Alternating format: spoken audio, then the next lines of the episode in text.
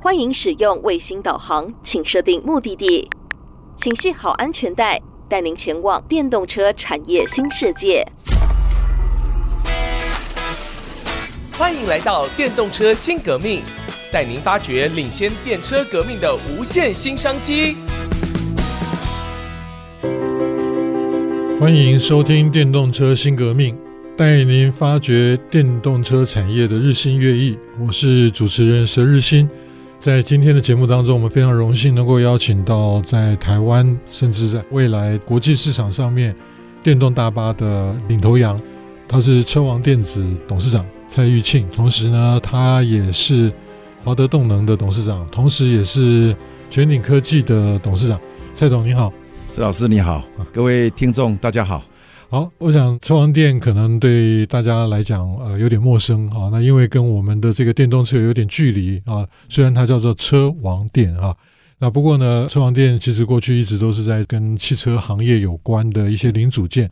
那最近呢爆红的原因，就是因为它取得了整个华德动能的一个经营权哈。那所以呢，突然之间大家就开始关注车王店在整个 EV 市场上面的发展，是不是？请董事长跟我们呃分享一下，一路从零组件那一直走到整车，这个是很不容易的一个过程。基本上来讲，这就像是一般人所说的叫做转型啊。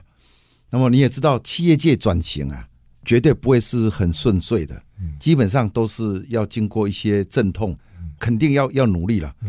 那么我本身。在民国七十一年，就是一九八二年了，成立车王电子。它主要的产品就是 engine，就是引擎室里面的电子点火系统，以及发电机控制器。那么这就基础的就是 engine 的产品。但是 engine 的产品啊，我当时大约在民国六十七年的时候，我就阅读很多的这个报道。这个报道里面提到，公元两千年，一个引擎室。它的价值大概有二十 percent 啊，是来自于电子，所以引起我对汽车电子的一个非常大的好奇，所以我就积极的开始耕耘这一块，后来也创立这个公司。民国七十一年呢，就创立车王电子的公司，来从事有关于电子点火以及发电机的调节器。那么当然，它行销目前几乎了，比较夸口的说。把世界地图打开来，不管是直接间接，几乎大概全世界都有我们行销的产品。哦，所以它是以外销为主的一个企业。不过我在民国六十七年注意到汽车电子公元两千年发展，同样的道理，我在二零零六年、零七年的时候，我就在国际会议中心做演讲，就是有关于台湾电动车产业的发展。哇，不得了！哎，那时候事实上是非常的早。那么既然那时候谈这个问题啊。肯定一定是不太会被接受，啊，这是第一点。第二点呢，到了二零零九年、一年、一年的时候，我担任经济部兼任顾问的时候，也在经济部顾问会议里面提到，台湾未来的发展就是应该发展所谓的电动商用车，尤其是电动巴士，因为台湾的产业很少有机会啊，会是一个平台型的商业机会。那么巴士它就像是一个 platform，是一个平台。那台湾一年呐、啊，整个台湾市场属于市区公车大概有一万多部，那含呃游览车这些高速公路跑的这些客用车加起来大概三万部，那意味着如果市区公车一年要淘汰最少大概要一千多部，如果含其他的大概就要三千部，所以它应该是可以养得起一家本地的公司。就把它养活了哦，不一定很好，最少可以养活。那台湾很少有一个产业，光靠台湾市场可以把它养活，所以这是我当时为什么持续的觉得说，台湾应该透过所谓的跳跃式的车辆发展战略，在整个中国大陆当时会叫做弯道超车，但是那时候我并不懂什么弯道超车，弯道翻车。我我那时候就觉得，哎，我已经延后一百年的引擎的技术啊。我们应该透过电动车电气化来做跳跃式的发展，好，这是当时的一个基础。所以，我华德是在二零零五年成立，二零零八年开始制作电动车，二零一一年我们投资华德动能，成为最大的法人股东，而华德动能也在二零一一年在新北当时的台北县就推出两辆的电动巴士。呃，我认为它的 performance，尤其在电池管理，真的是不是那么的好哦，不好哦。那这是过去的技术。那不过我要分享给主持人跟听众的是，刚刚讲转型啊，我原来做的是 engine 啊，那我现在在推的是电动车，这意味的是我要摧毁我自己啊。所以，当我们转型，有时候很重要的一个关键哦，你有没有这个决心？是你自己取代自己？你是要等别人来取代你，还是先把自己先取代掉？所以我的决定是取代自己。越早去进入这个行业去取代自己呀，不要等到别人来取代我们。这就是我当时来参与投资华德电动巴士的一个起源。啊，到二零一七年，民国九十六年左右，我接任华德动能的这个负责人。那二零二一年就通过台湾第一批的示范型，我想这个孙院长你了解。那么目前为止，我们大概是电动车产量应该是国内啊被核准产量大概是最大规模的。那也有第一部车已经到日本福冈，那么紧接着陆续的大概都会开始往日本。大概就一个转型的过程，大概就是如此。是蔡董哈，我认识他很多年了哈，他非常了不起的一个从工程师起家的哈，那就是非常典型台湾，尤其是在很多这个机械业的哈，就是因为汽车本来是机械业，现在变电子业了哈，在这个机械业领域里面呢，非常典型的这种实干型的哈。那您刚刚提到就是革自己的命，这个其实是很不容易的哈，因为。如果你不革命的话，那等于算，因为很多前期的铺陈是需要花时间的。对，那我们等于算是在一百年的燃油引擎之后，那迎来了一波大潮啊，就是一个很大很大的一波浪潮。对，那这一波浪潮当中呢，如果你没有前期的这个铺陈的话，事实上，等你发觉说哦，原来这个浪已经来了，那你已经来不及了啊。那所以这个。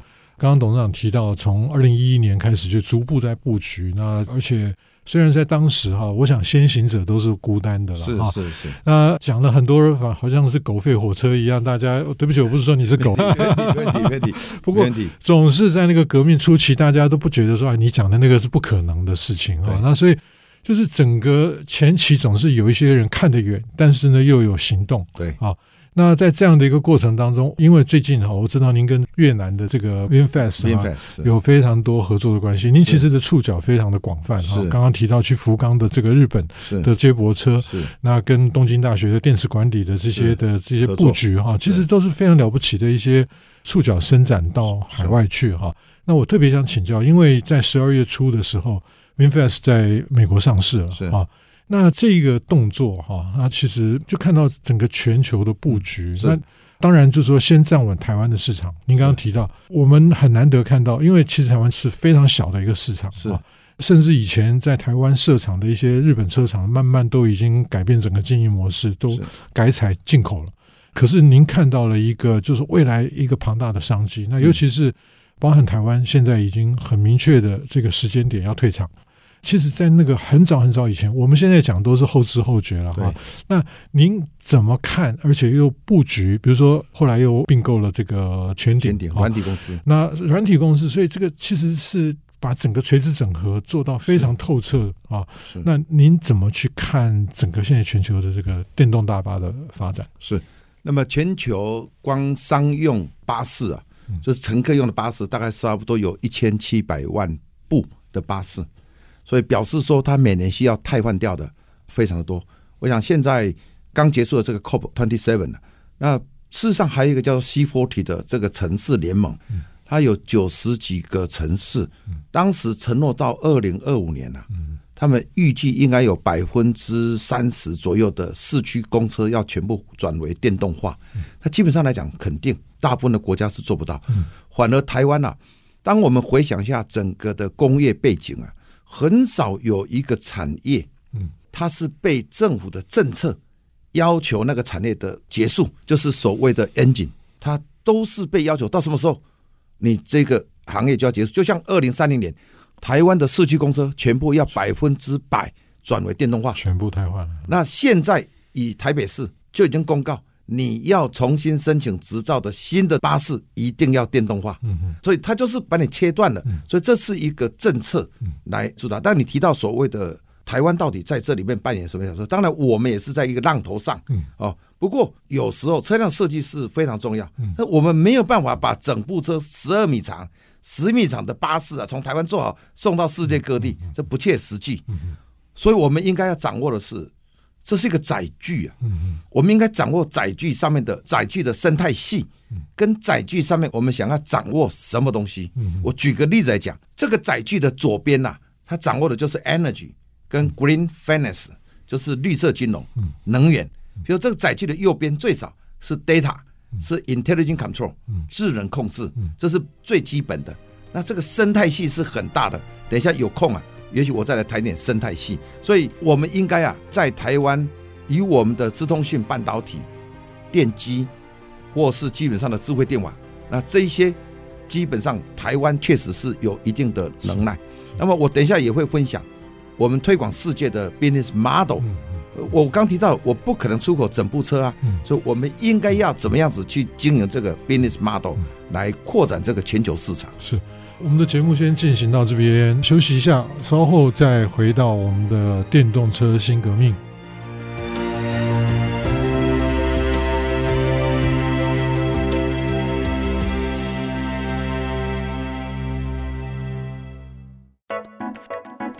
欢迎回到电动车新革命，我是主持人佘日新。今天我们很荣幸能够邀请到车王电子、华德动能以及全鼎科技的董事长。啊，他们是母公司、子公司、孙公司啊，三位董事长是同一个人哈，是 蔡玉庆董事长。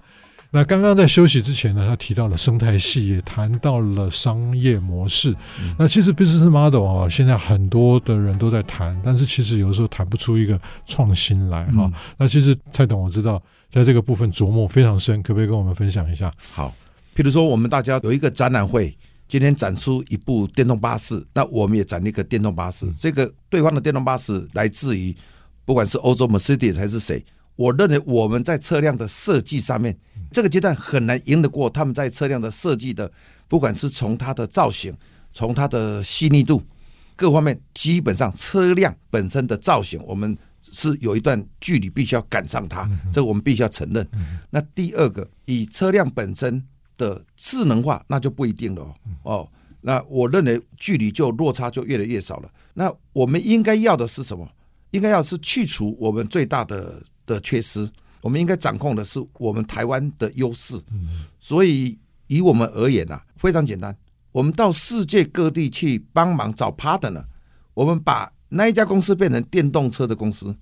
嗯，我的 mission，我的责任。就是让你变成当地的电动巴士制造厂，嗯，所以我 transfer 我的 technology 给你，嗯，我教你怎么做电动巴士，嗯，我教你怎么做 maintenance，嗯嗯，我教你很多的大数据的应用，嗯，但是我是把软体 license 授权给你，嗯，我把我的关键零组件 deliver 给你，嗯，所以我可以 deliver 的是电子零组件、控制系统这些比较昂贵、附加价值高的，嗯，其他的车壳、底盘。这个所谓的 chassis 本身是很重的，那是钢铁，基本上它是称斤的。但是你的软体在空中用 OTA 一丢就丢出去了，所以基本上台湾呐、啊，我们当然对台湾的所谓的中型以下的企业，我们应该采取叫做轻资产的经营。轻资产经营你也只能够透过我说的关键性零组件、技术、软体去寻找伙伴关系。嗯，那这就是我们所称的叫做 TTP。TTP 就是我在三年前就提这个，呃呃，定这个 business model，就是 technology transfer and partnership，就是说我跟你合作，但是我跟你是非常密切的伙伴关系。嗯哼。那其中一个很重要的就是我会把某些程度的 technology transfer 给你。那么世界各国在电动巴士，尤其是 transit 叫做市公车。它大部分因为跟物价，嗯，都有相当的民生，哎，民生物价影响太大，所以你你那个票价不能随便涨的。那你票价不能随便涨，它的营运成本越来越高，它怎么办？就是靠政府补贴。嗯，那政府补贴，政府就会要求，就是不管买车还是车票，有的是没有能力补贴，有的是补贴，它就会要求要管控你的价格，还是 local content，本地到底要自制多少？所以在这种情况底下呢，那它一来我们的车子那么大没办法运，二来要怎么让它能够有 local content 啊？所以我们应该要取得的是一个所谓的 technology 不管是软硬体、韧体这方面该获得的一个报酬。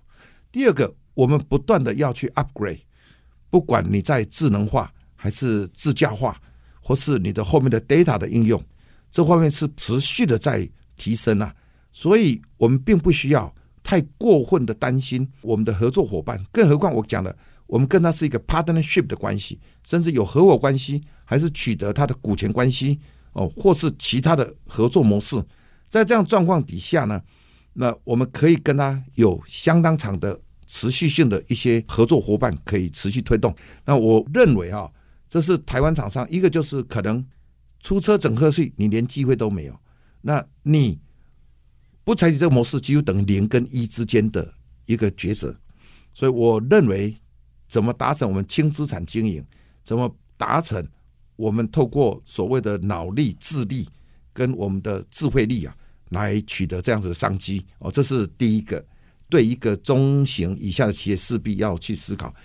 第二个，我们所提到的，在大部分的国家哈，譬如说像日本，日本它在电动巴士原则上是不补助的，买车也不补助，搭车也不补助。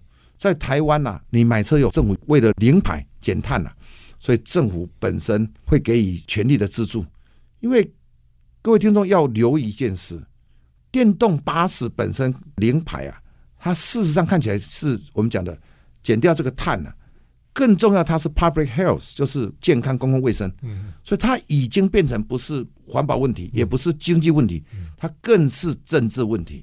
那这也是好事，让执政者、主政者重视公共健康、公共卫生，那么也注重整个环境。那这样子的一个情况底下，从我们的角度来看啊。应该走往所谓的电动车，它必然它就是一个一定会走的趋势。嗯那既然是会往前走的趋势呢，我们只要持续的维持。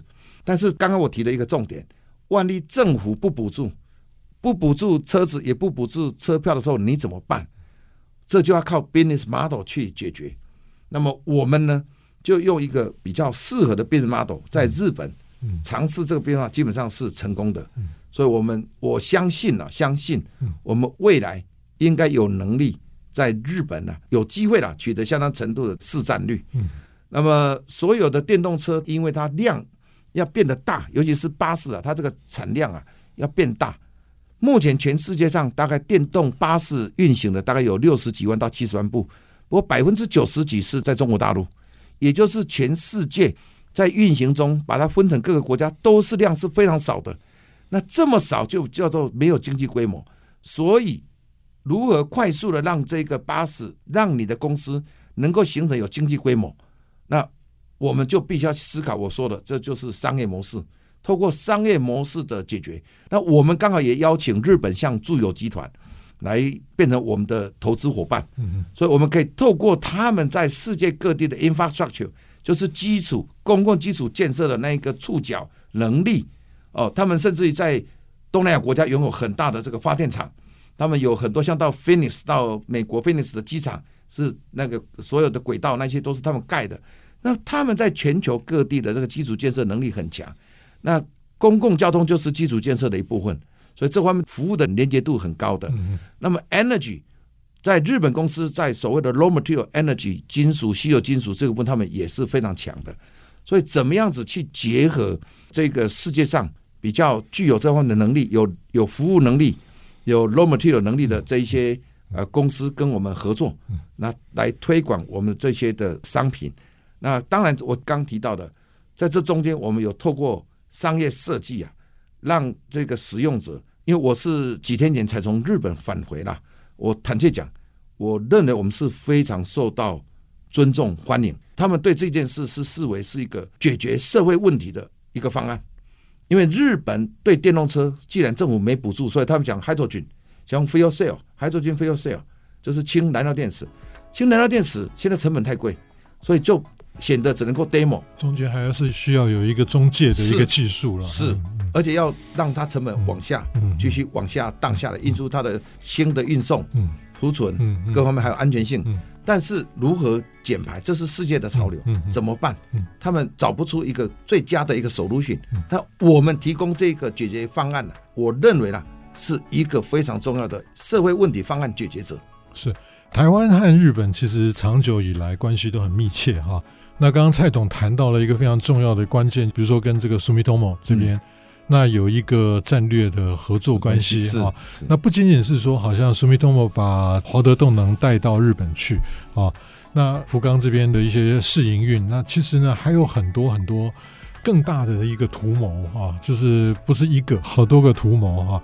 那我想我们先停在这边啊，因为后面可能还要再请教董事长啊，还有很多很多有趣的。那我们今天的节目呢，就先进行到这边啊，谢谢大家的收听，我是佘日新，我们下次见，下次见。